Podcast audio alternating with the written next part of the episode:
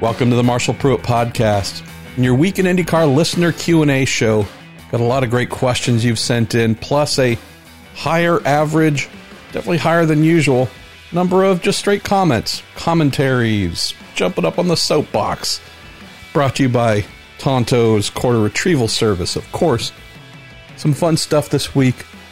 Also, I got to say thank you for a reduction in the number of questions. So that too is it's not a bad thing here. Gonna hopefully get us out of here in record short episode. So I'm looking forward to that. I want to say thank you as well to Cooper Tires and their ongoing patronage and support of all that we do.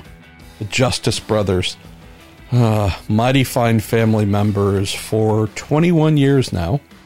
Also, TorontoMotorsports.com not only have they been a, a big part of the show since we launched it, but also big help in some of the charity things that I do. You might have seen that we just launched the third Wilson Children's Fund charity print initiative.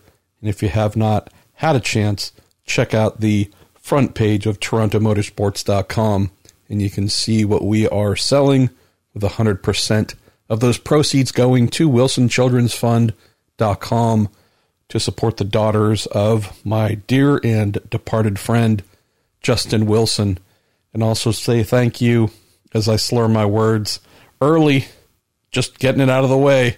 I'm drinking coffee, not alcohol, but maybe I put something in that alcohol. I don't know. Bell Racing Helmets, USA, wonderful folks in Speedway, Indiana. They keep your lid, they keep your melon, they keep everything about that fine and beautiful face and brain and all the thoughts and wisdom that it contains in just perfect working order. So thanks to all them. I mentioned this in the outset of the guest show, that being Connor Daly, brand new, not exactly a super secret, but brand new Ed Carpenter racing driver a couple of fun things happen in the last week. One of them having turned 49. My wife did this really amazing thing in that she contacted an organization and they planted 49 trees, I believe, 49 trees in my name. So I thought that was a really beautiful gesture. Where things get to be a little bit funny, and for some of you, you might know that we are an interracial couple. She forwarded that email noting the fine dedication that she had done with these trees being planted. And I just wasn't sure if maybe her email system uh, sorts the recipients by ethnicity and uh, maybe what's gone haywire between their ears. But all I can tell you is that while looking at the email she forwarded, about this beautiful thing on my birthday. Looking at it on my phone, just fairly narrow column looking at the mail. Uh, it said from my wife, her email address, and then in brackets below to me, it said Caucasian wingnut. and I'm thinking, like, really? Really?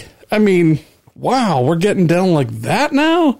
Uh, I I didn't know I'd really been narrowed to that specific of a uh, a person and personality, but yeah, indeed, Caucasian wingnut, and I couldn't figure it out for the life of me until I got to the bottom of the email in very very small print. It mentioned that the trees that were planted were indeed Caucasian wingnuts. That's the name of the trees. So, anyways, we had a little bit of uh, of ethnic based humor there uh, for my birthday. Got to say thanks to Robin Miller for his phone call uh, to say happy birthday, you pile of shit. That had me laughing like you wouldn't believe. My favorite thing though that's happened in the last week got a contact, got to reach out from someone, direct message, and it was from a person named Jake Speed.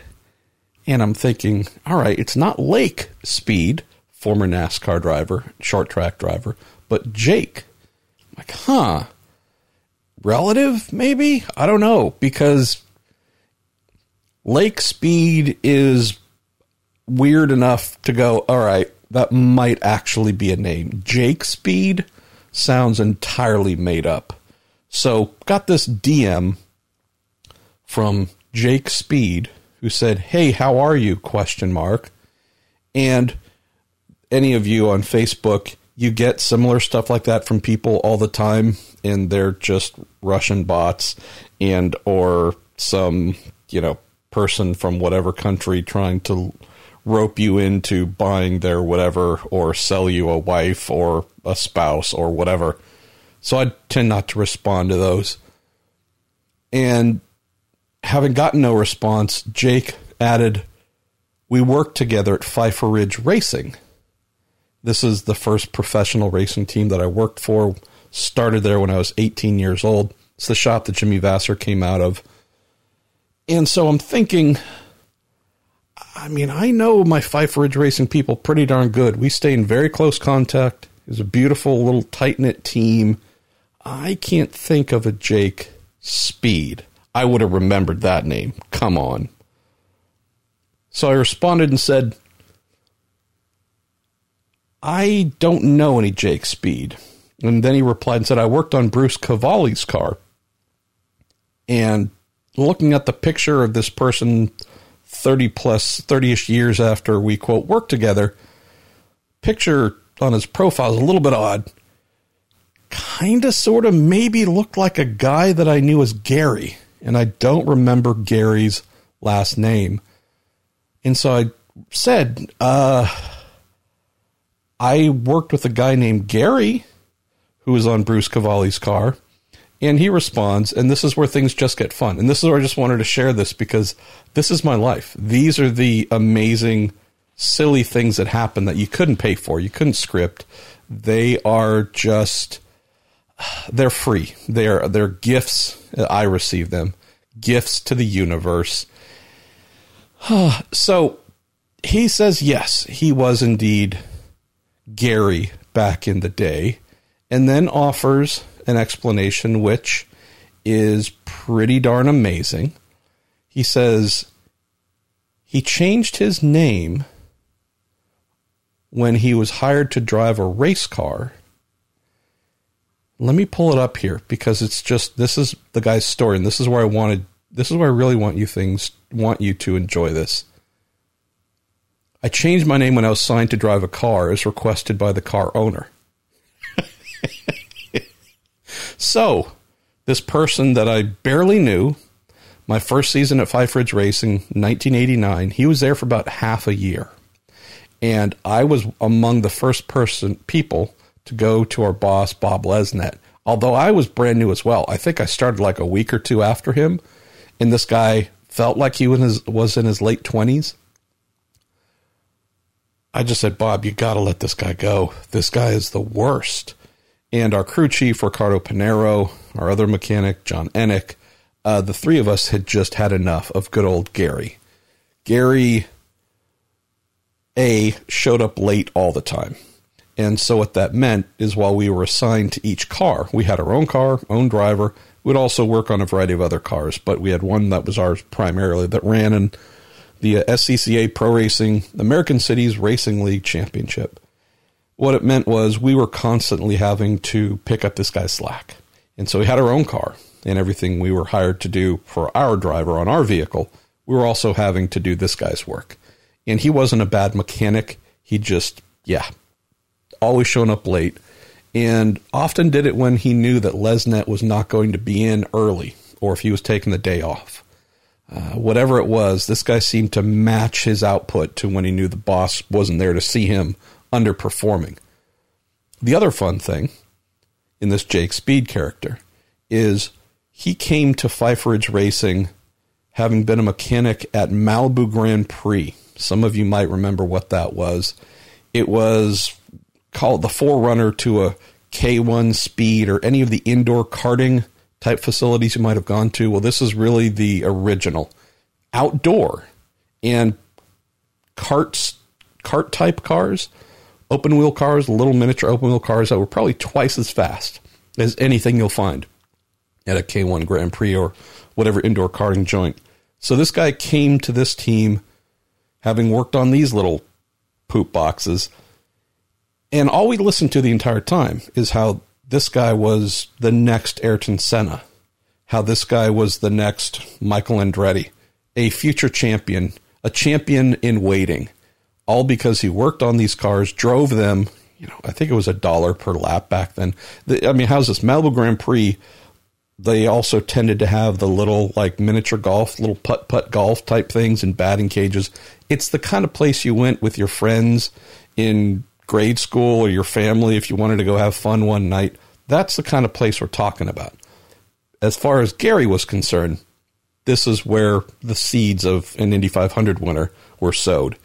So the whole time, the guy's showing up late and just badgering everyone about how he needs to be put into a car, just hammering Lesnet constantly and ripping down the driver he works for and any of the other drivers. And it just got to be enough. But where this where things really turn sideways in our good old pal Jake Speed is the guy is one of the two biggest liars I've ever worked with. Ever. There's another one who's I'll, I'll tell his stories. We're still friends today. Uh, his stories were phenomenal. Gary, though, this guy had an excuse for everything. Every time he was late, it was some. It wasn't just, oh man, you know, blew a tire and uh, yada. It was just always some. I was abducted by aliens. Uh, Bigfoot uh, kidnapped me. It's just on and on and on and on, and would tell you all these things just with a straight face, and, and actually push back on you if you called him out on his BS. So after six months of working with this guy, we'd all had enough. Went to Lesnet and said, "Brother, you don't see most of this because he's artful in how he does it, but he's got to go." And Lesnet was blown away. Sits down with the guy and says, Look, apparently I've been missing a lot. I do trust the other guys, and they tell me that you're garbage and you're always late. Uh, you're officially on notice. If you show up late one more time, you're done. So, this is where we start to get to the fun with good old Jake Speed popping up here.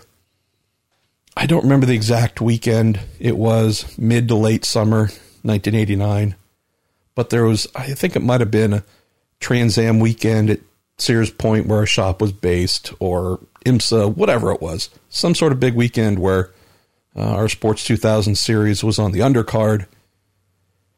This guy rolls up at like 10 a.m. And we all at mid, I mean, the latest anyone would consider getting there for a race weekend was eight, but usually it was more like seven. And I'm driving from an hour away. So long story short, everyone's getting up early to make sure we're in there plenty of time. Cars are ready, warmed up, clients in their cars, good to go.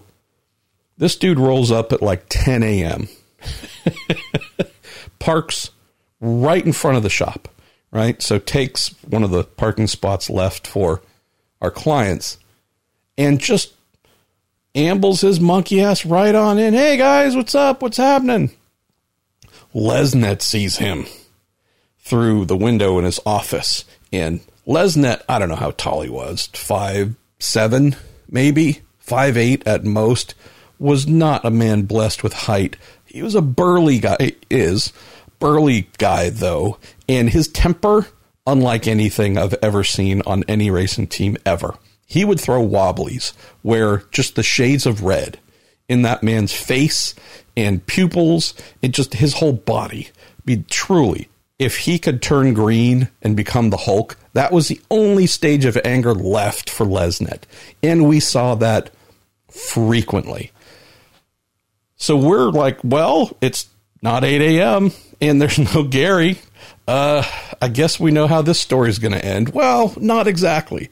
So his happy ass rolls in at about 10 a.m. and pulls right up front, parks right up front. We hear it. And we're just thinking, you're kidding me. You you don't even have the decency to leave a space for the client who's paying for all this, etc. Walks in, just man as high on life as you could be. Hey guys, what's happening? As if he's just going to go right to his toolbox, unlock it, get ready for the day. Even though, again, I don't remember it was me, Ricardo.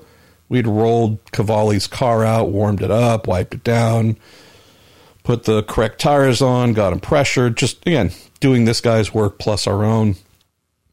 Lesnet sees this guy walk in, gets halfway into the shop, and Lesnet is like a freaking cheetah pouncing on its prey. Gets right in his face. I told you, the couch ragga ragga raggets. And Gary, I'm sorry, Jake Speed, Gary is just, he's mortified at how Lesnet is reacting. What? Huh?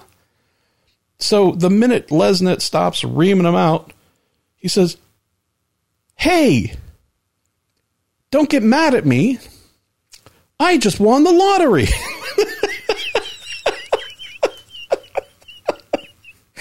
ah, so we we weren't that far back in the shop, but myself and Ricardo and Anik, I mean, we were just pissing ourselves, crying, laughing, because again, this guy uh, abducted by aliens, and then, you know, the, the Loch Ness monster took me for a ride, and just always, it's just purely aliens. You know, we went for a, a cruise, and sorry we didn't get back. Our intergal- intergalactic clock was off, the battery died, but man, boy, here I am now. So Lesnet, having given this guy one final warning, one and a final warning, rolls in as if nothing had ever happened, figured he could use his confidence to get by. Lesnet, who was just itching to fire the guy, lays into him, and the guy pushes back on Lesnet and says, Hey, I just won the lottery. I had to go to the place and get my the ticket and the thing and the whatever, and yeah, I'm a millionaire now it, keep in mind the guy drove up in I think this old rusty dusty Ford Torino. I mean, it just clicking and clanking and just gut bucket garbage. And so we're all staring at ourselves like, just so we're clear, you just won the lottery and millions of dollars, and you show up to work? Wouldn't you be showing up in whatever it was at the time, a brand new Corvette or a Ferrari or, you know, whatever it is, wouldn't you call and say, hey, screw you guys? Screw you, Lesnet, telling me I've got one warning. To hell with you. I'm a zillionaire. This guy rolls up, tells us, Oh, you can't get mad at me. I'm late because I won the lottery. We all stare at each other and just start crying, laughing. He doesn't understand why we're not just happy for him. Lesnet tells him to get his toolbox and get the F out of there. I seem to recall myself and Ricardo just went over and grabbed his toolbox for him and walked it out the door. Like, no, no, no, we're, we're not waiting. No, no, really, we want to help you and make this transition happen as quickly as possible. So that was Gary. Haven't really thought about the guy since, uh, although I speak with and see many of my fellow Pfeiffer Ridge alumni on a regular basis. This guy was a blip on the radar, just garbage, pure garbage. So I get this note from him. I changed my name when I was signed to drive a car as requested by my car owner, says Jake Speed. I just replied to him, Your stories back then were always entertaining. Can't say any were rooted in the truth, but they were amusing until your fellow mechanics, myself included, asked Bob to let you go and then mentioned the uh, millionaire lottery story. And uh, he says, uh, set the record straight. I want a chance at the big spin, and I had a chance to win a million. Turned out to be 10,000. And then he says some negative and disparaging things about me, which you would expect. Uh, and then he goes on to mention over and over again how Lesnet and the team was so threatened by him because we went to the Malibu Grand Prix once and Gary was faster than Lesnet. And that, in his opinion, shocked me and uh, what did he say? Just distorted everything in my world. And, anyways, long story short, he then said, I got to play with the big boys of NASCAR and made a big enough impact to actually change the rule book and be part of history. So I couldn't have been as bad as you remember. And then goes on to say this, that, and the other, and so on and so forth. And so, despite all the whatever stuff he says, went on to say, I just responded here and said, so, which teams did you work for and drive for in NASCAR? and poor old Jake, he hasn't responded now. We're uh, five days after my last. So, Yeah, it's just always fun when you have a pathological liar like this guy who is steadfast in telling you history as viewed through someone who lies his way through life. Never thought of the guy. Don't I remember his last name? Just remember his first name, Gary, and he just got booted uh, because he was just not the guy. To then find out that he claims to have changed his name to Jake Speed. Uh, I know you could make whatever name you want on social media, but actual going down to the courthouse to change your name because a NASCAR team owner asked you to that's that that is pretty awesome. And then just out of curiosity, I took a look at his Facebook page and he own he says he manages a company where they sell t-shirts and the only one I've been able to find is one that says Biden for prison 2020. And I'm just sitting here going, I could not write this if I had to. Jake Speed I don't know the guy's real name. Again, I don't remember. I remember. I remember. But these are the kinds of gifts that I get. And ah, I'm so thankful. I'm so, so thankful. Um, so that was just a little bit of fun storytelling, hopefully, to kick off this week's episode.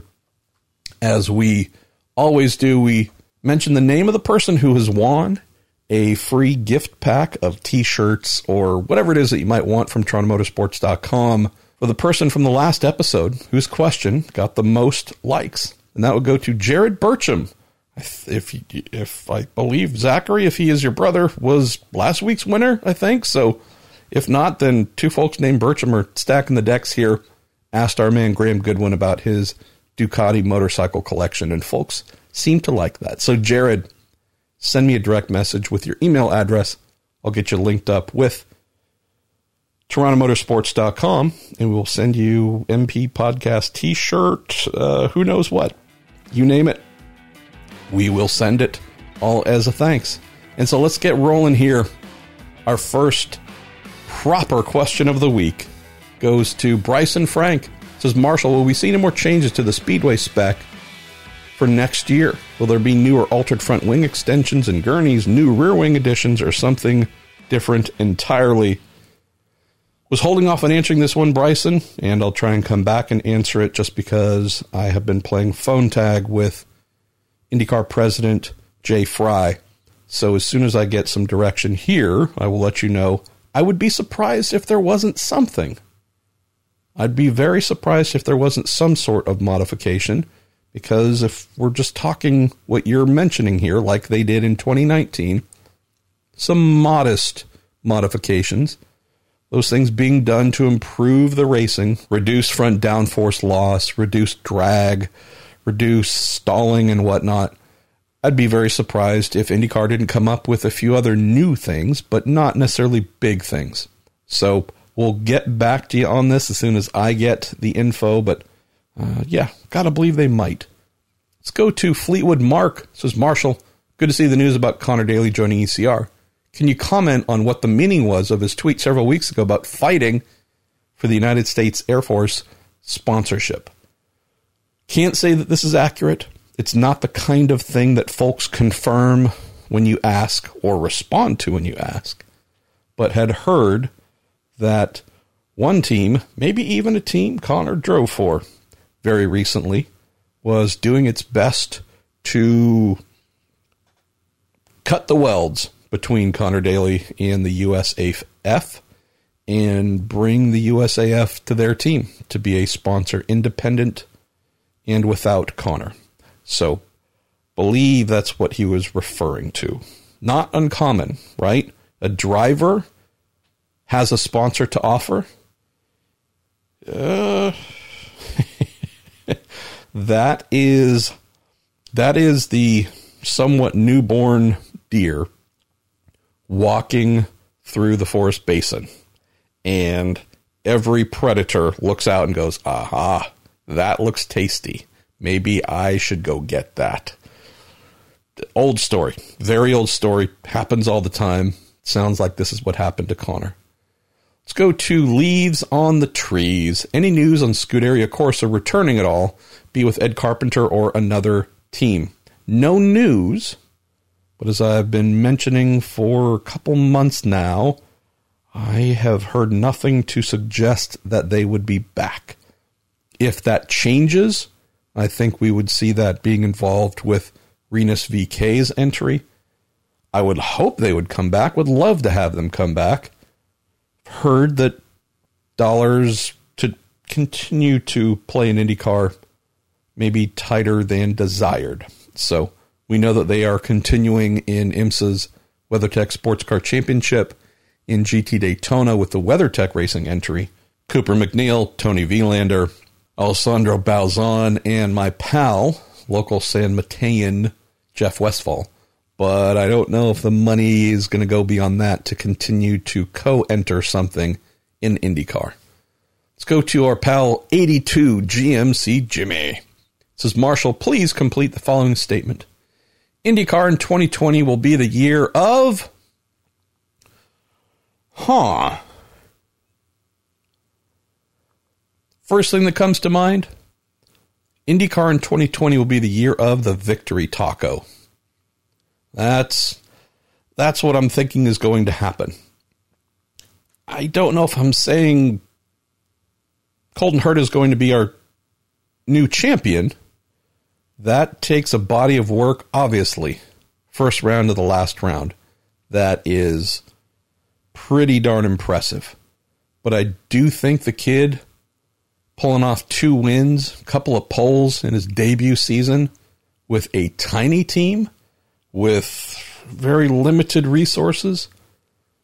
I love the idea of that same talent being at the mothership using that same Andretti Technologies information and equipment now as part of the proper Andretti racing family. I love the idea of what he might be able to do. So, yeah, would I say two wins, if not three? For sure. Would a Josef Newgarden winning the championship, or Dixon maybe, or Rossi maybe, or Hunter-Reay or Pagenaud, would those things be a surprise? Not at all. I don't think it'd surprise anyone. But I do believe that our man, I do believe our man Colton Herta is going to be. I huh, here's what I'm thinking might happen we know that Ryan Hunter-Reay was the undisputed king, undisputed king of Andretti Autosport. Alexander Rossi came in within a short amount of time, posed a really big threat. Those two get along wonderfully, just competitively. All right, wow. Is this his team now? Obviously, he's finished, what, second or third the last year uh, or two in the championship. This is someone who has shown himself to be an immediate threat. Second in the 2018 championship, third last year. Know that between the two, Hunter-Reay and Rossi, these guys are going to be in the mix, in the fight for the title. Rossi's fortunes have certainly been greater. Hunter-Reay has been struck by a lot of bad luck, but there's also been, you know, many times where Rossi's just simply been the fastest. Nonetheless, I'd be very interested to see if by the end of 2020, this kid in his second year, Colton Herta, is the guy we're talking about as being Andretti Autosport's de facto leader, just based on results. You consider what he and Nathan O'Rourke did in 2019 on about $4. What are they going to be able to do now against Rossi and his amazing engineer, Jeremy Milless? If we look at Ray Gosselin and Hunter-Reay, it's a stacked team. But just like we've seen Rossi rise to a point to where we could argue without getting too much pushback that this guy's become the number one bullet at Andretti. Yeah, there's just something that feels like it'd be strange if we closed the year without Colton being P1 and downing a lot of victory tacos Let's go to Fairlane 35, who says, with the very good news that Connor Daly is getting the road course gig with Ed Carpenter and the oval races presumably open with Carlin alongside Max Chilton, it has me wondering do you think they'll get the LED panels back in time for the start of the season? Oh, thank you. ah, I love a good bait and switch. Yes, uh, we can hashtag breaking exclusive scoop IndyCar and our show partner, Bell Racing Helmets USA. They have developed a brand new mandatory helmet where the outside it's no longer carbon fiber. It's actually one round LED screen. So yes, the driver helmets, it's now going to be just full-time messaging, car numbers, nationality, orders, right? Hey, anybody want something from In-N-Out Burger? Uh, you might be able to, you know, texts will show up, um, emojis for sure. You know, really good pass. You'll see some sort of big smiley emoji or maybe a eggplant, depending on you know how manly the pass was. Someone cuts in front of a driver, you might see that face palm emoji show up on the side of the helmet or the top. So, yep, uh, LED panels. No, it's not not plural. It's singular. It's just the new helmets. Yeah, that's what it is. So, also can reveal exclusively here that multiple in-car cameras will be added bolted to the halo portion of the aeroscreen just so we can see all the different messaging and whatnot on those helmets now that you're really kind of not able to see them very well due to being covered up by the aeroscreen itself. So, so look at that. We have breaking news to open the show. Let's go to Casey Coolidge. Kulik? Coolidge? I don't know. You tell me. Marshall, how does the RDW12 chassis rank compared with cars of the past? Uh, we know the engines are down about 400 horsepower, but they're much more reliable. We know the safety of the monocoque is light years ahead of the predecessors. We know the aero package focuses on traffic handling. But what about the chassis itself and its handling? Well, Casey, I can tell you that with a lot of work and a lot of changes, a lot of development, a lot of complaints, a lot of criticisms, uh, the DW12 has gotten to a place where it is not a bad race car, as its drivers say.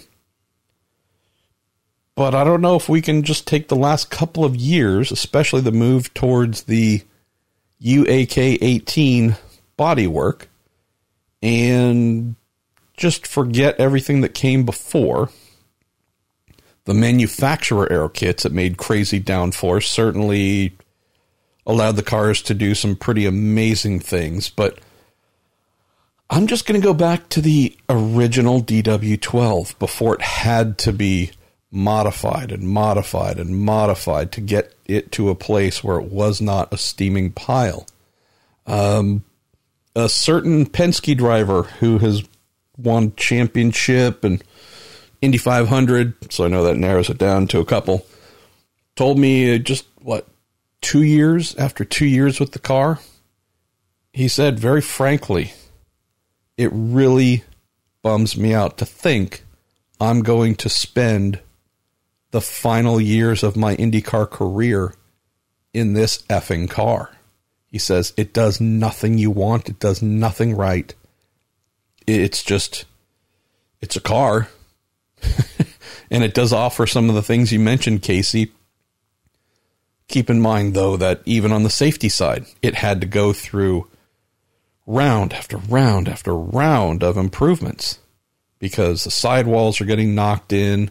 Uh, this is happening, and that's, I mean, if we forget that there was a DW12 from 2012 through, I don't know, what, 2017, 2018, I don't know, you might look at it and go, hey, that might be re- remembered in a fond manner. At least for those who were there driving in the first couple of years. Uh, I really struggled to get positive comments out of any of them. So maybe it's just a case of what you prefer to remember. Um,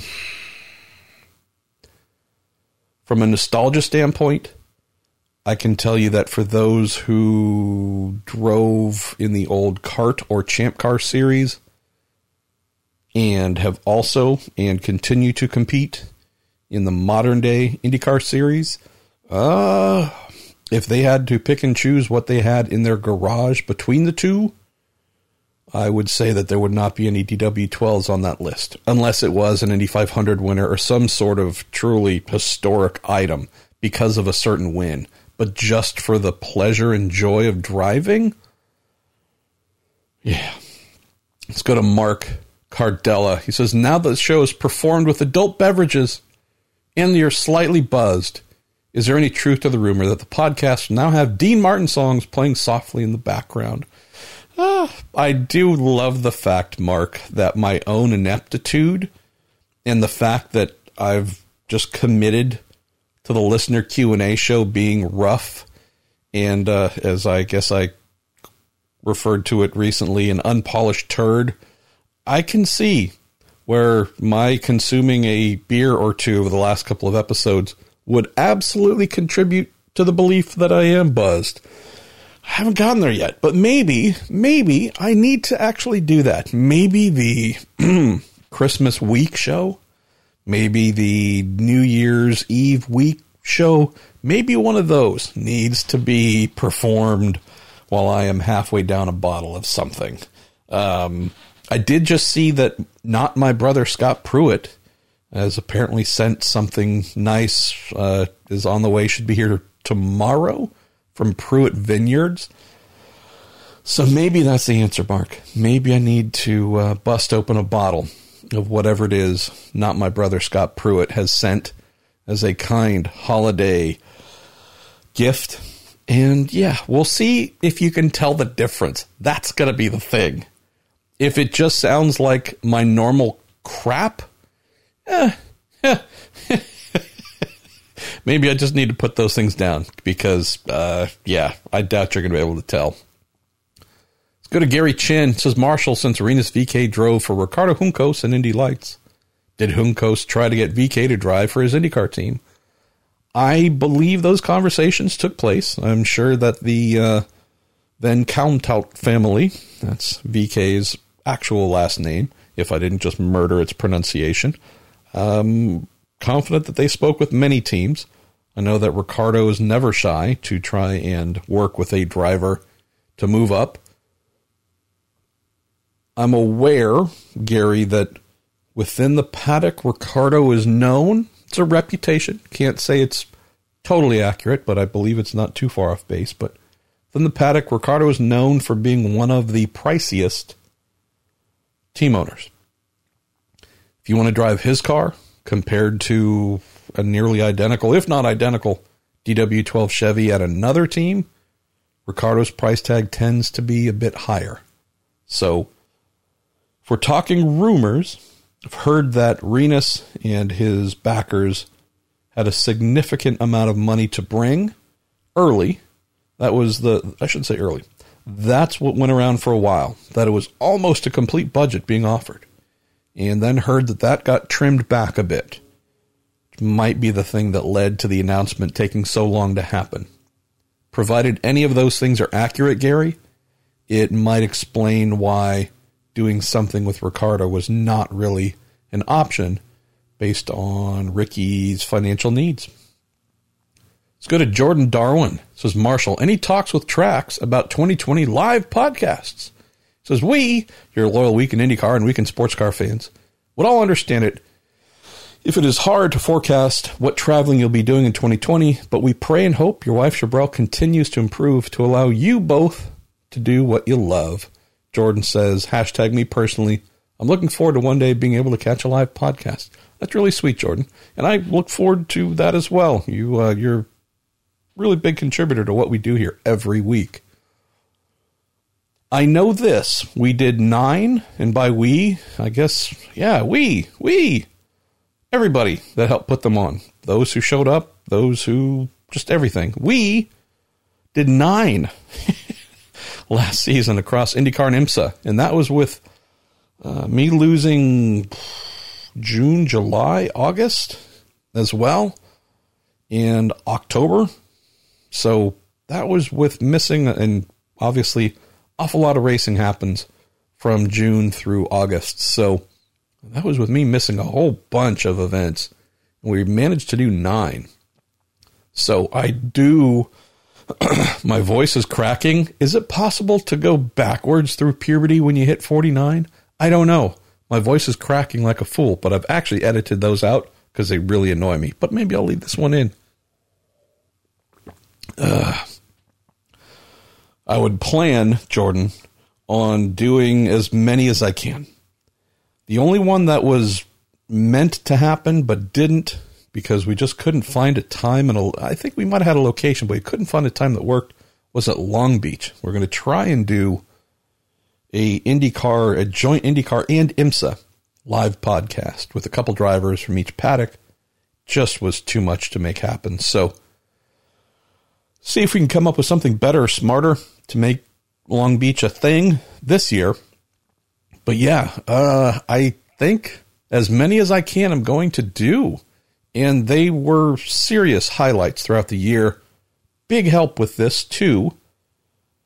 Cooper Tires, their traveling stage, their traveling uh, activation unit. It's really nice with the side that comes down, and it is just that. It's a stage with a full PA system. So we put on, I don't know how many, but we did a lot of them this past year on the Cooper stage. And it's beautiful because not only is it just turnkey, walk up and go, but it's really meant for this kind of stuff.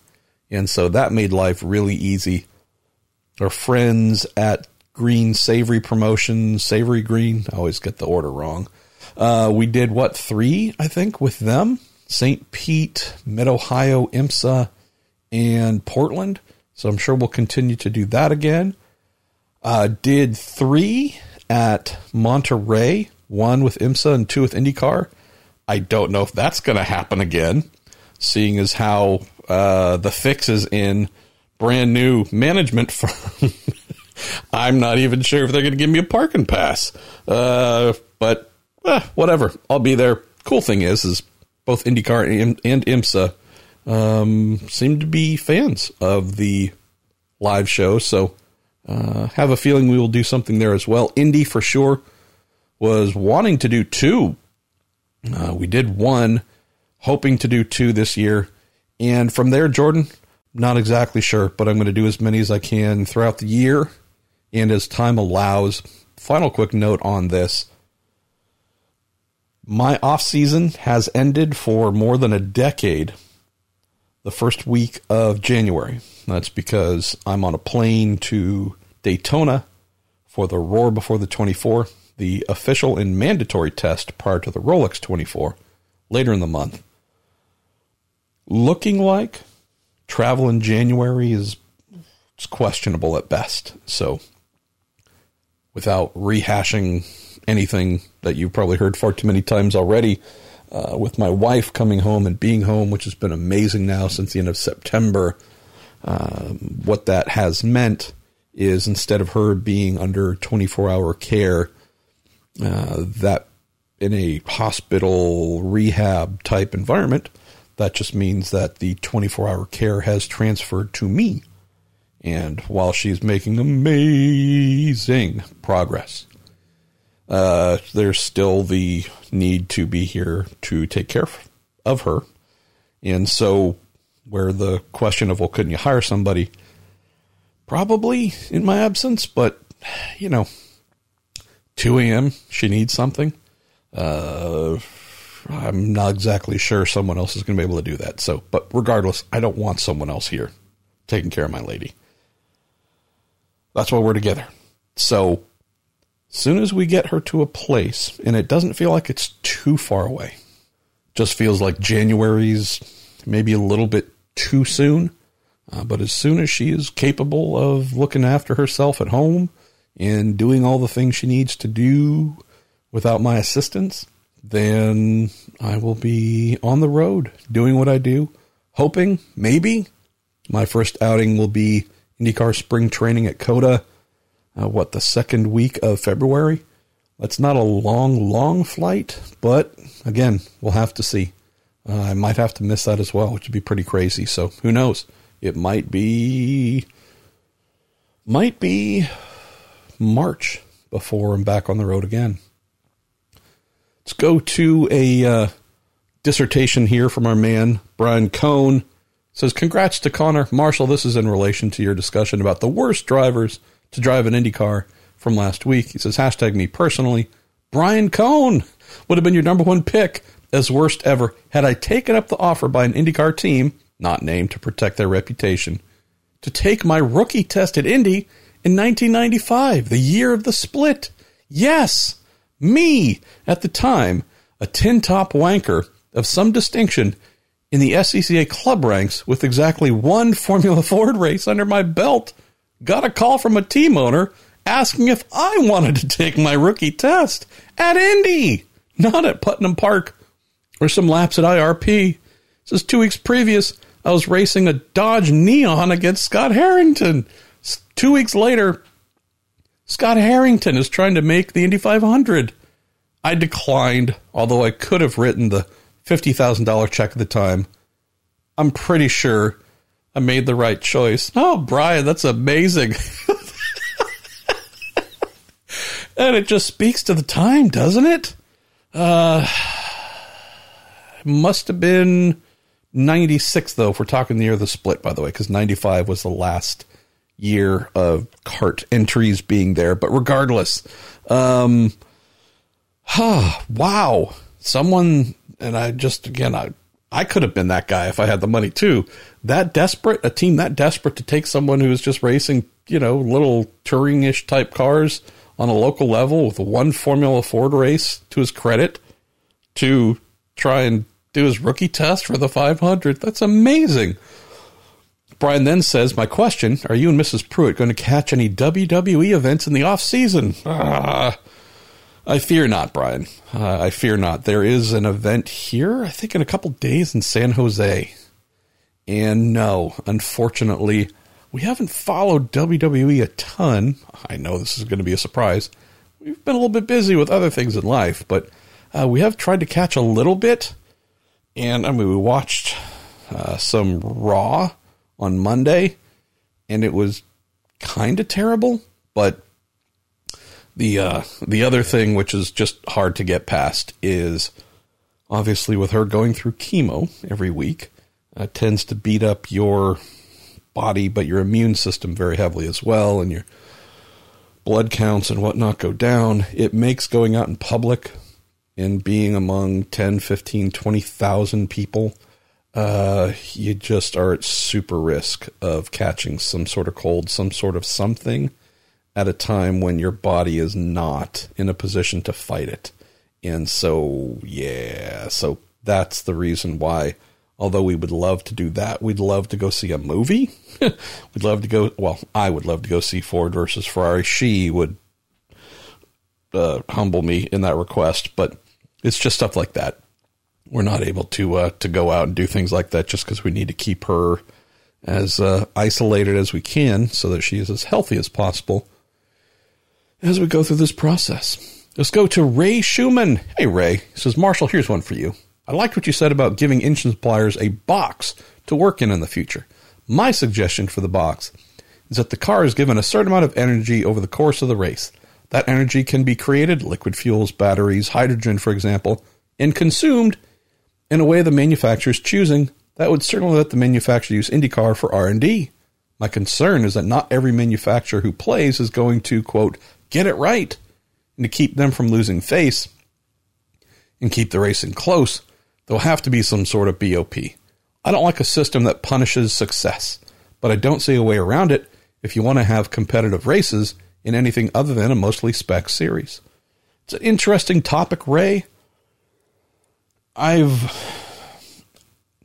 heard this suggested before, not necessarily in IndyCar, but in other series that just, hey, this is the amount of energy you can use, go. And everyone has the same limit, but how you get there is up to you. That's going to obviously create competitive differences I still just question whether people want close races as my voice starts to crack again. Whether folks or manufacturers want the same things. I mean, as a manufacturer, manufacturers don't want close races. manufacturers want the most disadvantaged races possible to their rivals. They trust me. There's nothing that any brand in any racing series wants. It's close to being close. They want to destroy and promote the fact that they're better, faster, you name it, than any of their rivals. As fans, we used to get that. We used to accept that. Well, that's been lost. I think the specification, not a word, the specification of so many racing series, including IndyCar, has drummed that notion out. And because of that, instead of it being an really interesting technical exercise, athletic exercise, strategery exercise. I think over the last couple of decades, while we've been in this specified world, I think many folks, especially those who've come into the sport new, right? Never knew the old days of five different chassis, different tires, different engine, just everything different. I think we've just evolved to a place where I'm using air quotes, fans in general just want close, entertaining racing. And the cars have become somewhat anonymous tools to achieve those means. This would be really the area, Ray, where I think if we were to go down this road and say, hey, you can come up with anything you want and do things however you like to reach to have this maximum amount of energy you can play with to go from the start to the finish of the race. And then say, but we're going to balance you out through balance of performance. I don't see how any manufacturer would sign up for that in IndyCar. I know that that gets done in sports cars. Totally understand that. But culturally, there's just always been a difference here. Hey, we're going to let you run wild and do all kinds of different things to prove your superiority and once you bring those cars through the tech shed, we're going to change this, tweak that, dial this up, dial that down to level everyone. I think that would be a hard sell. So maybe if this scenario of a box, fill it how you like, maximum energy for everybody, but there's certainly different methods that are going to be faster, more competitive, more sustainable to achieve success in doing that. Therefore, there's going to be faster cars and slower cars. Maybe it would be upon us as racing fans to accept this older way of doing things, this thing that spec racing has drummed out. So, would folks tune in watching the pick the team, uh, the heck, we'll just say Team Penske. I guess that wouldn't be a surprise, but if they had a partnership, came up with this propulsion system, internal combustion, hydrogen, I don't know what, magnetics, who knows, warp drives that lap the field five times over at heck, let's not just say an oval, but at, you know, road America. I think that would be insane. I think that'd be an insane story for that auto manufacturer, the technical partners in that, for them to tell? Would that be something that rendered, and the cars would be cartoonishly fast if that happened, right? So much faster than the others. I think that might be the story, right? That would be the ESPN, the Scott Van Pelt bad beats segment, where it looked like it was adults competing against children the beatdown was so bad and whatever the odds were were defied so heavily. Maybe I don't know, but interesting stories that make people pay attention. I would say that's the thing IndyCar has. That's the shortage we've had. Do people have a reason that to look in and care, to be amused, to make Sports Center, to make the highlights for something other than a crash? if it isn't the Indy 500 winner being celebrated because it's kind of an American institution. Does IndyCar make headlines that would make people care? Not just fans, but just, oh, hey, yeah, wow, that's interesting. I don't know. This to me seems like it could be something. Your plan, minus the BOP, seems like it could be something for sure, Ray, that got people looking in. Uh, we're going to go to Ryan Terpstra, who says, I have a top 10 list item for Roger Penske that I've not heard mentioned anywhere. Engaging in the next generation of IndyCar fans, drivers, and mechanics. Says Graham brought up the importance of youth on last week's episode. For any listeners with kids or even teens, as I go back to my teens and puberty, I encourage you to take them to a race. Ryan says kids tend to like loud things that go fast. Even two tickets on Southwest Airlines is still a good bargain. Well, preach on, Ryan. I cannot disagree. Uh, well, you get one of two things. You either get kids who just press their face up against the fence and will do everything in their power to get closer to the race cars, or you get the ones that run away screaming and their fight or flight mechanism has been triggered and they have been scarred for life by racing, the looks and the sounds, and just the violence of it all. So eh, you'll find out real quickly if your kid or kids are likely to be racing fans. And if not, well, there you go. Uh, let's see. Raymond Wong says, Marshall, you're talking about jokers in the history who shouldn't be on the jokers list, uh, referring to the worst IndyCar drivers of all time. He says, uh, How about Ross Bentley? Or go further to Pat Bedard, who thought the car was going to kill him at Indy and nearly did. Funny you should mention that, Raymond. About a day before I posted this call for questions, I just had this whatever happened to Pat Bedard? Is he still alive? And looked him up and sent myself a note that I need to try and find Pat. Capture a My Racing Life and Career episode with him because he is certainly among the most impressive journalists who have embarked upon racing careers. Pat, who had just a stomach turning crash at Indianapolis, but nonetheless, someone who got as far as the Indy 500, who, you know, really and truly was a writer first. Uh, would love to talk to Pat about his career, so I love the fact that you mentioned him here uh, as well. As for Ross Bentley, I wouldn't. I mean, Ross drove a lot of garbage. Uh, he was a Dale Coyne driver back in the day that when being a Dale Coyne driver, being a Dale Coyne driver meant you hoped you would be faster than the pace car and you your motor or whatever else would last longer than the pace cars. Um, certainly not from an era where the Coyne entries were shining glorious or anything the least bit positive. So, yeah, uh, I, I wouldn't hang Ross's lack of results on him. Do I think Ross was a future champion? No, not at all. Oddly enough, I don't know what the percentage is, but that's something we need to say about 90%. Who knows, 95, 98% of all IndyCar drivers today, in the future, and in the past were not future champions. So it's not a really big conviction of, of talent or character. So did Ross ever strike me as someone that put fear in other drivers? No. But that's also another thing that most drivers are not that good and don't do that. So, did have a good career in sports cars.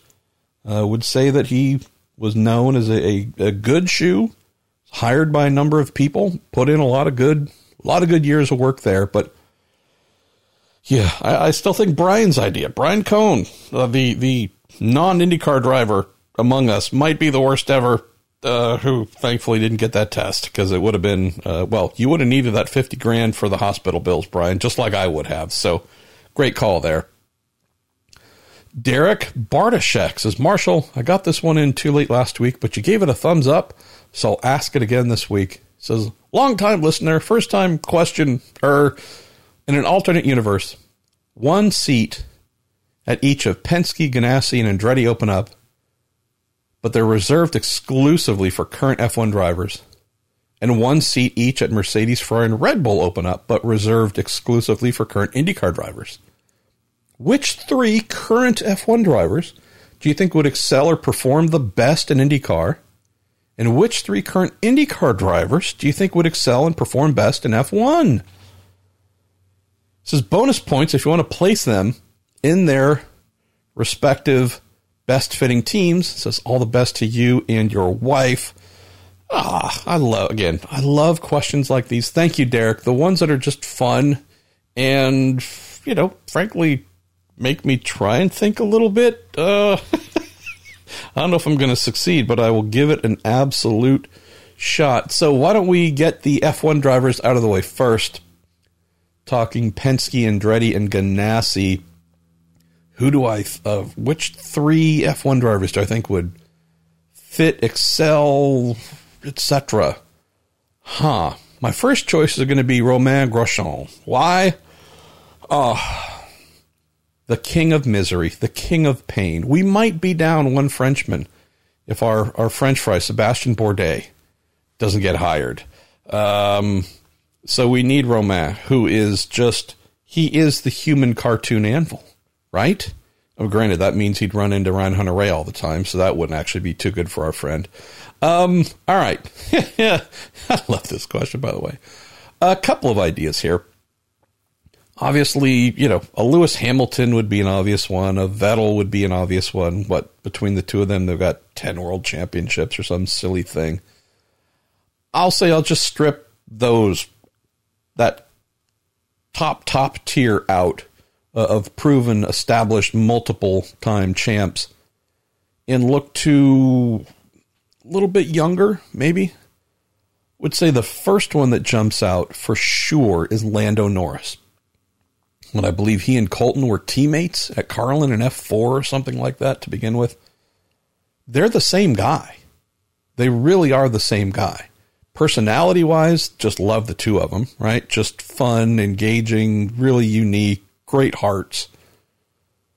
But they have that they they share the same talent, which is scary, and that is it all seems to come easily to them. That's what Colton did this past season that made everyone go, oh, if you're doing this as a rook, holy crap, what are you going to do with two or three years under your belt? Norris to me was young and having gone through puberty as I haven't. Norris is someone that just jumped out to me. It's like, wow, this kid is just getting so much out of himself, out of this car. First year that McLaren's had a car and an engine combo that wasn't a liability on one side or the other. Heck, if sometimes you've had both. Uh, but this is really, to me, something where this kid jumped out, really jumped out. Uh, I know that his teammate Carlos Sainz Jr. finished a couple spots ahead of him in the championship. I'm not worried about that at all. Um, I think I think Lando. I think that kid is just made of fairly extraordinary stuff. Where would he fit? Uh, that seems like an Andretti thing, doesn't it? Younger talent, then he and Colton could be teammates. Elsewhere, huh?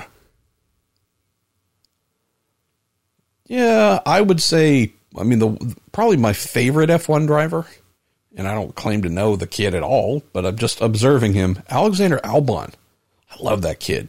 Uh, he seems like a blast, just a really good one and seems like someone who has more upside than we've seen. Seems like there is more there. Not as fast yet as his teammate Max Verstappen, but there just seems like it feels like with Max, we're getting what he's got, and it's incredible, but it just doesn't appear like there's another gear for him to grab. Albon, it seems like there's one, maybe two more gears to grab. So that I would love to see him I'm not sure personality wise where he would fit uh, between the Penske and Ganassi side. I'll just go Ganassi because I think they would, yeah, that might be a good fit there. After that, I mean, the I guess Charles Leclerc would be a pretty obvious decision. I don't know though. Uh, I'm trying to think.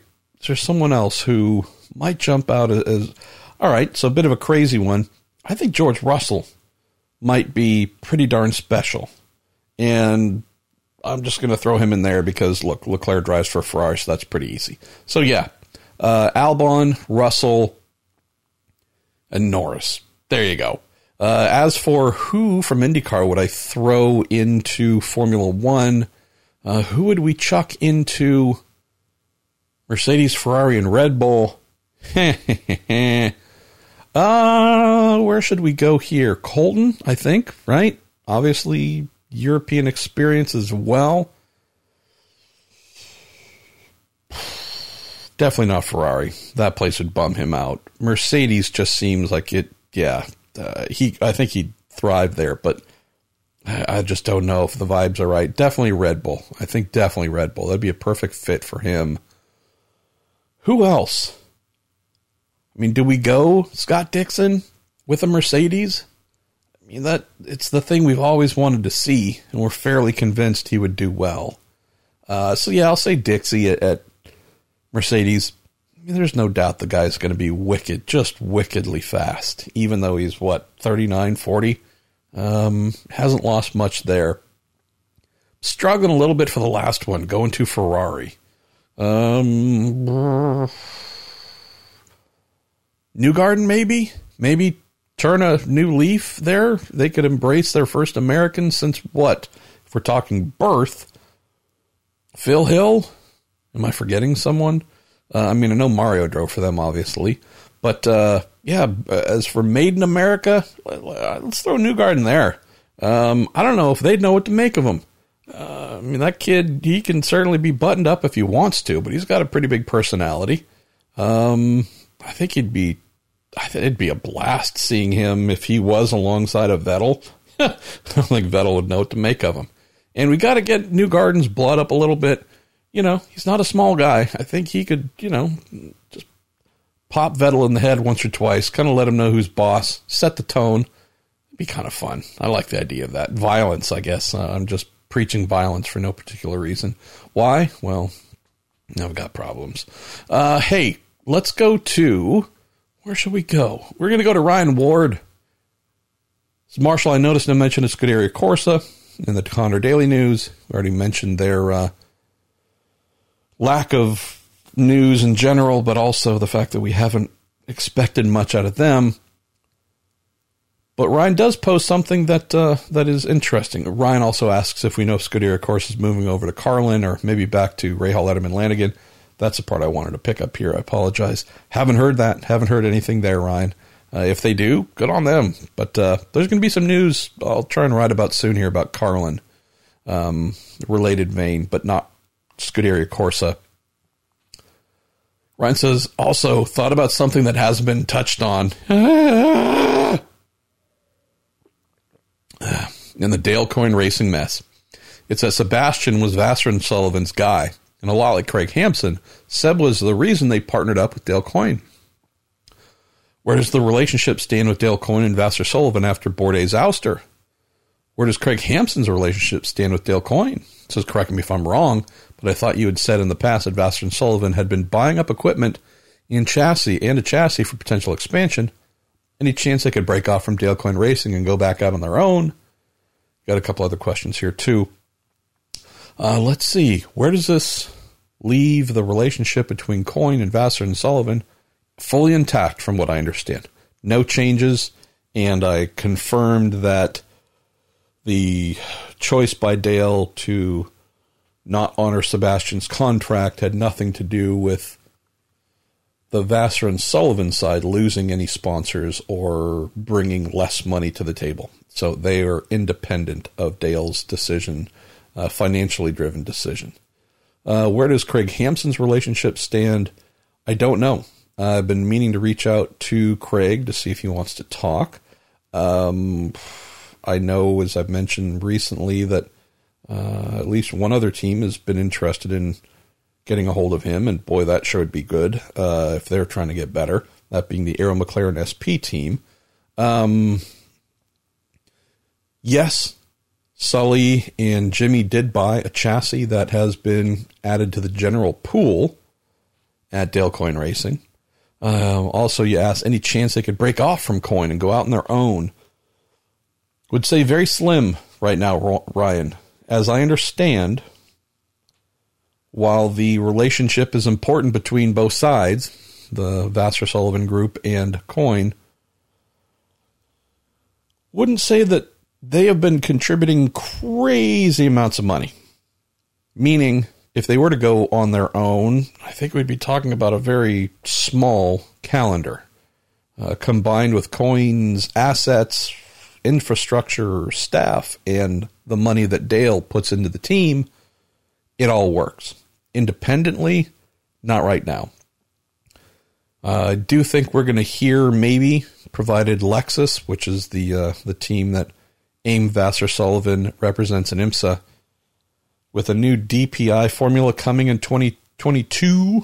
Have been hearing for a while now that Lexus is really interested.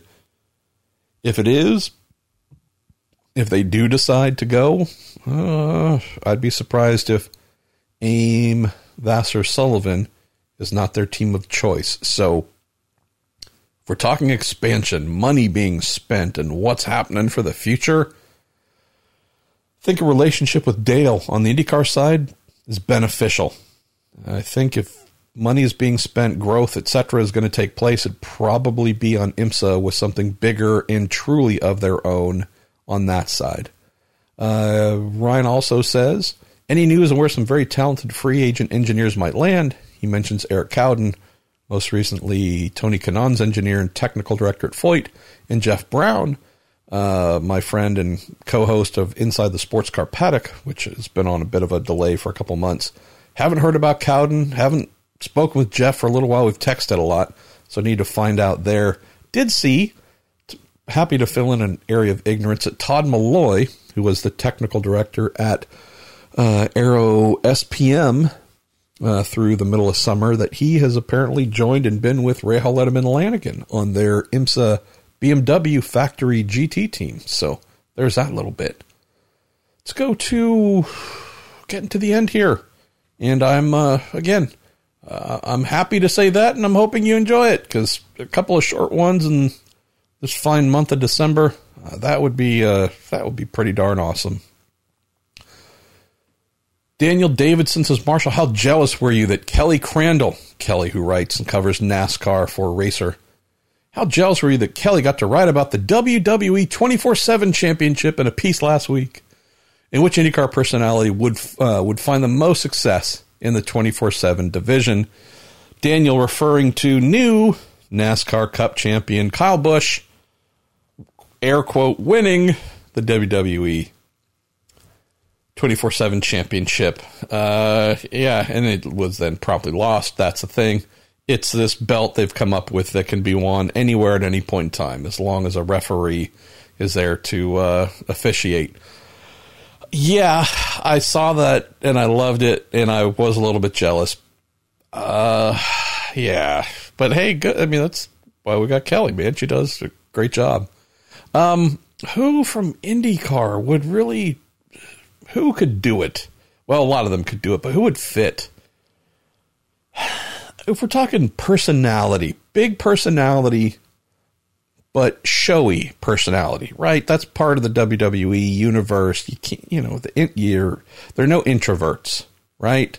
You're either the heel, being a jerk, but not just being a quiet jerk, being out loud and proud jerk and trying to get the crowd mad at you and all kinds of stuff, or you're a baby face and you're just charm and smiles and love and whatever something, getting folks to root for you.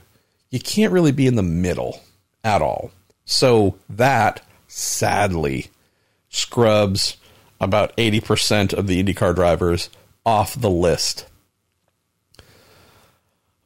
part of me I don't know. There, there's a couple of different drivers that I'm thinking about and looking at here, but really, there's only one that jumps out uh, compared to any of the others. Daniel, there's I think one. There's only one that fits the criteria.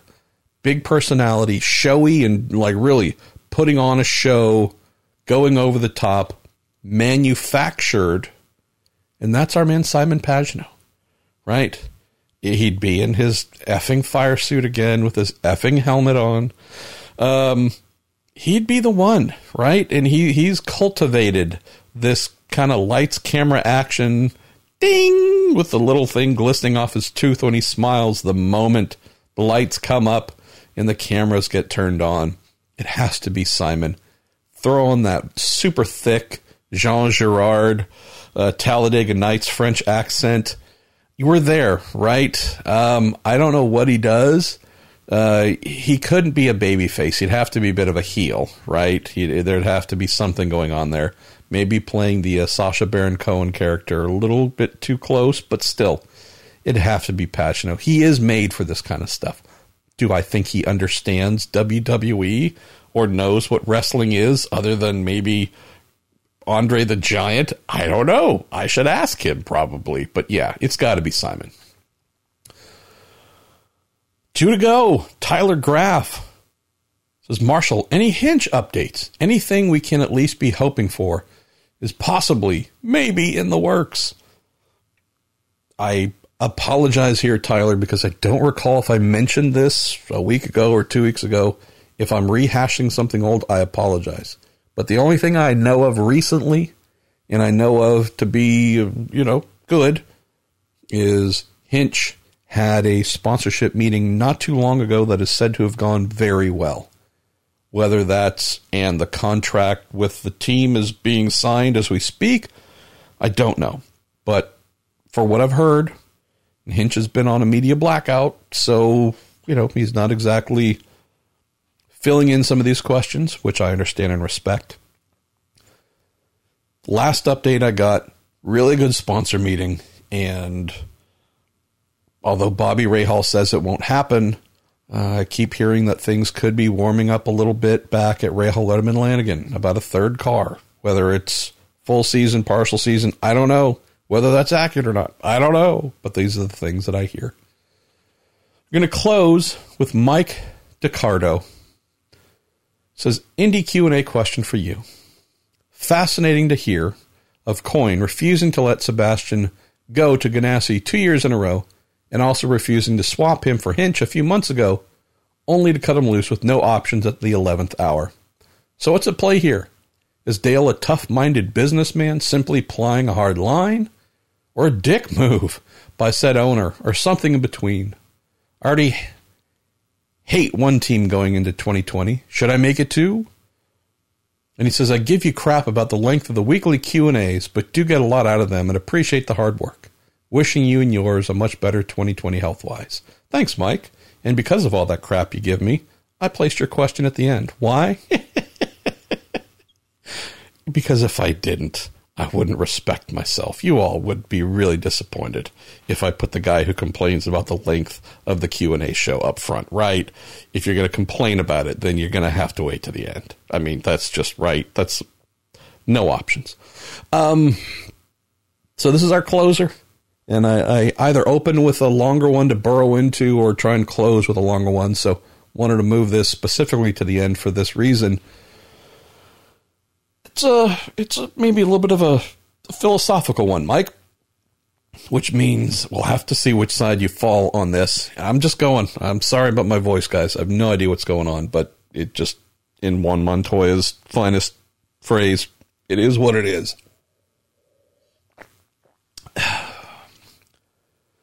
So Dale came up racing what we would call the road to Indy back in the day and got into IndyCar. Almost no money. Did his best to make a thing out of it. Uh, was able to compete for a couple of years on a shoestring. Was not able to really and truly make much out of things didn't have the money, didn't have the resources, didn't have anything. But he was able to latch on and run for a couple of years. Would definitely say that there was a, a fairly long period of time, if not the majority of Dale's time, behind the wheel in IndyCar, where it was the modern day equivalent or the, the old school equivalent of a modern start and park, like we've heard about NASCAR money to be made. What can we do to go out and run enough laps to qualify to get last place money or something similar? But we're just more or less showing up, hoping to make the show. And if we do make the show, to run enough to make some money to keep this thing going. So we're not really here to compete. We don't have the car, we don't have the anything to go out and go head to head with any team. So what can we do to run a car that costs not a lot that we can go out, make some money, pay some bills and turn up at the next race? That was the Dale Coyne race car driver slash team owner experience in the mid to late ish 80s, I think. 87, 88 or so was around was his last uh, year driving. Did so, as some of you might recall, in a little bit of a home built car, modified, another IndyCar chassis, bigger guy too, so that wasn't a super easy fit. But he's also known for being the guy running a stock block Chevy V8 uh, when obviously some sort of turbo was a way to go, a Cosworth or even a Chevy, but just a lot cheaper, super cheap by comparison to drop a stock block V8 in, run around, and this is where, from a business standpoint, Mike, where he saw the value proposition. I like doing this. I want to do it. If I keep doing it, who knows? Maybe fortunes will turn, a sponsor will come along. Who knows? But at minimum, if we can keep showing up, and I can get the cost down to run this thing, get some, you know, 19th place prize money, 21st place, whatever, long before, you know, back when there's real prize money. Um, that's how he sustained himself. When the driving part kind of went away, when he's starting businesses, developing businesses, it's a bit of a fundamental mindset change here. And so I'm mentioning the backstory because I think it applies to where we are now. Dale then became, as I spoke about just a little while ago about Ross Bentley, the guy who was buying cheapish cars with Cosworths in them or something that wasn't, you know, not the stock block motors, but was a guy who said, all right, well, you know, we're going to put the money together and try and keep running the team, but offer this as something where folks can buy rides. And he just straight up for many, many, many years, that was the natural destination for some good drivers, rarely great drivers, quite often drivers you'd never heard of or who were just really obscure. Oh, that guy's always almost last in name whatever it is F1, F2, who knows, sports cars. Oh, and now he's in this car. Okay. Or you know, often it's the, oh, that guy got as far as Formula 3, Formula 3000, Indy Lights, Formula Atlantic, flamed out.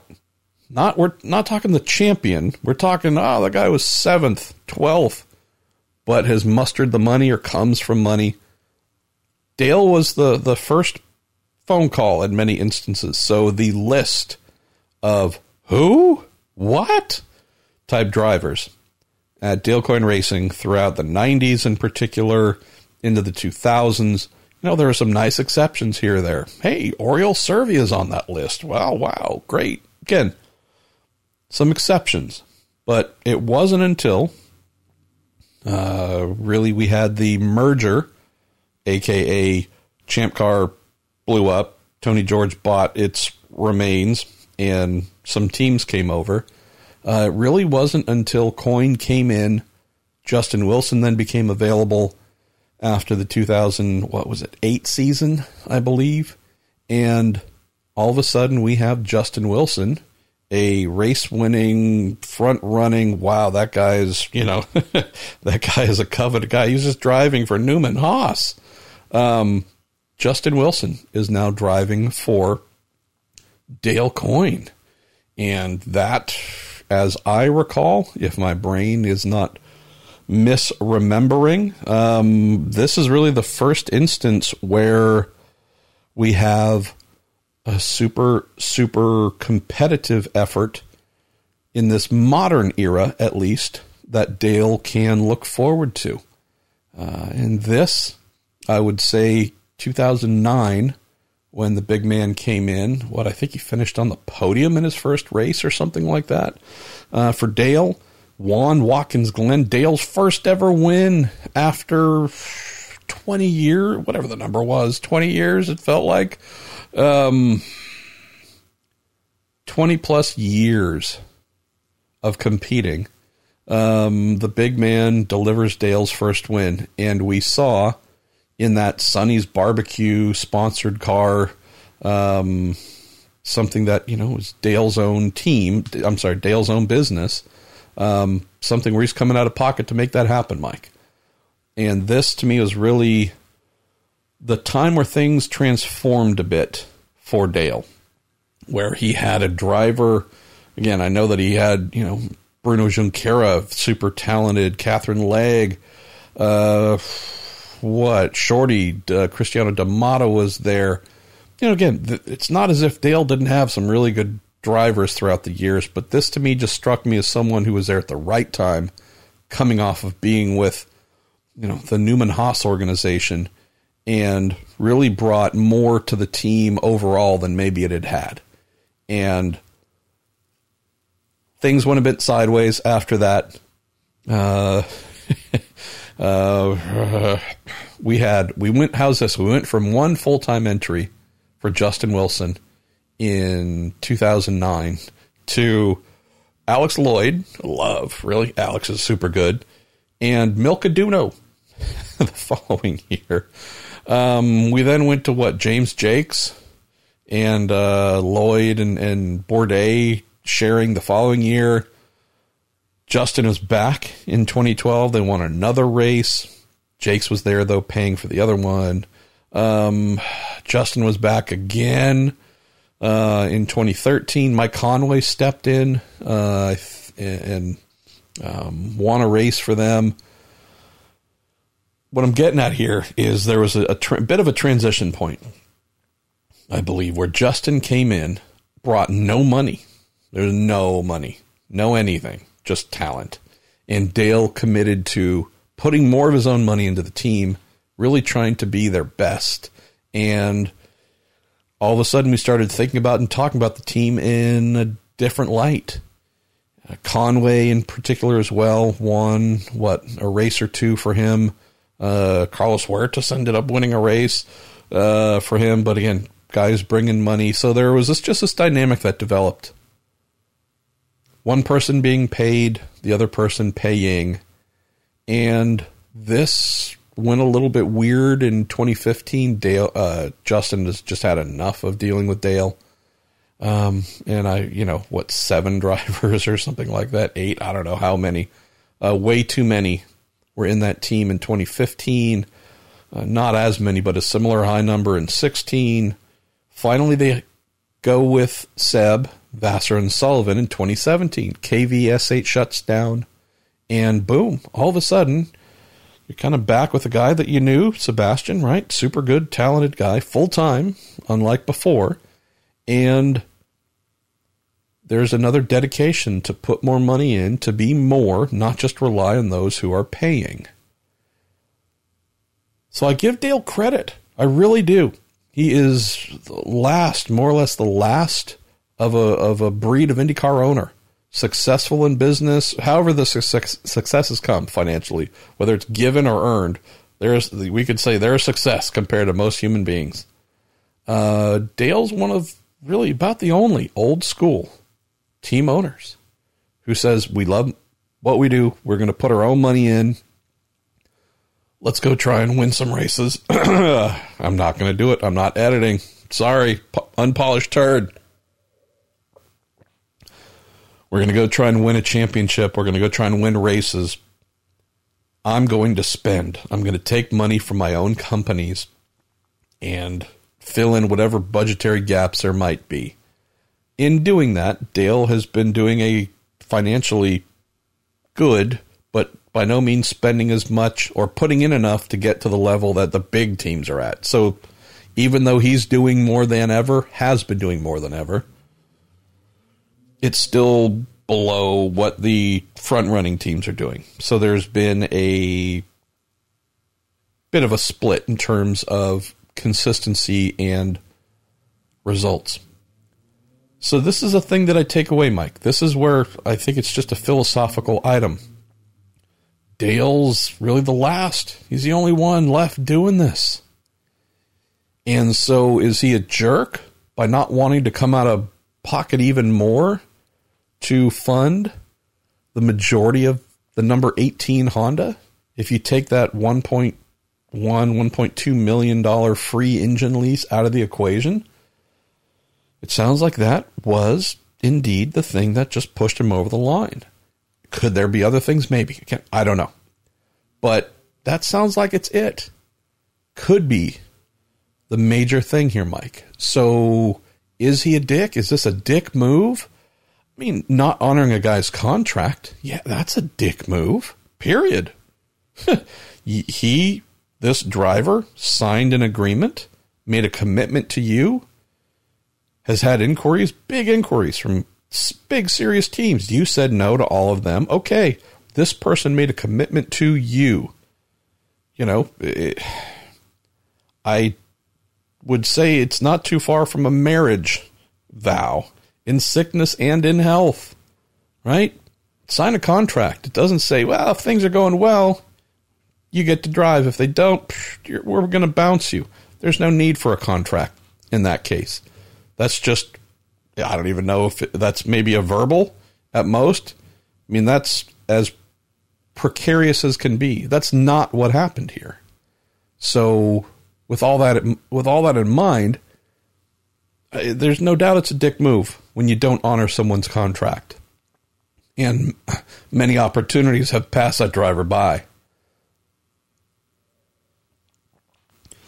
But I would say, knowing the other part of Dale's story, that he has been the one putting in his own money for so many years, maybe it tempers things a little bit. Doesn't change the fact that the not honoring Seb's contract is a dick move.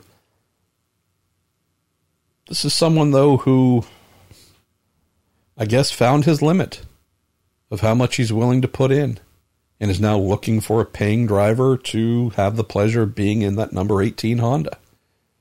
So the takeaway here, and it might be inaccurate, but the takeaway here is oh, damn, well, maybe we're going back to the old Dale Coyne. Maybe the feel good team, the little merry band, the underfunded band that's punching so well above its weight. Maybe that's that's not the story anymore. Maybe Dale's going back to the well, whoever we can get that can cover the budget as best as possible. That's who we are. We're not going out trying to give this our best effort.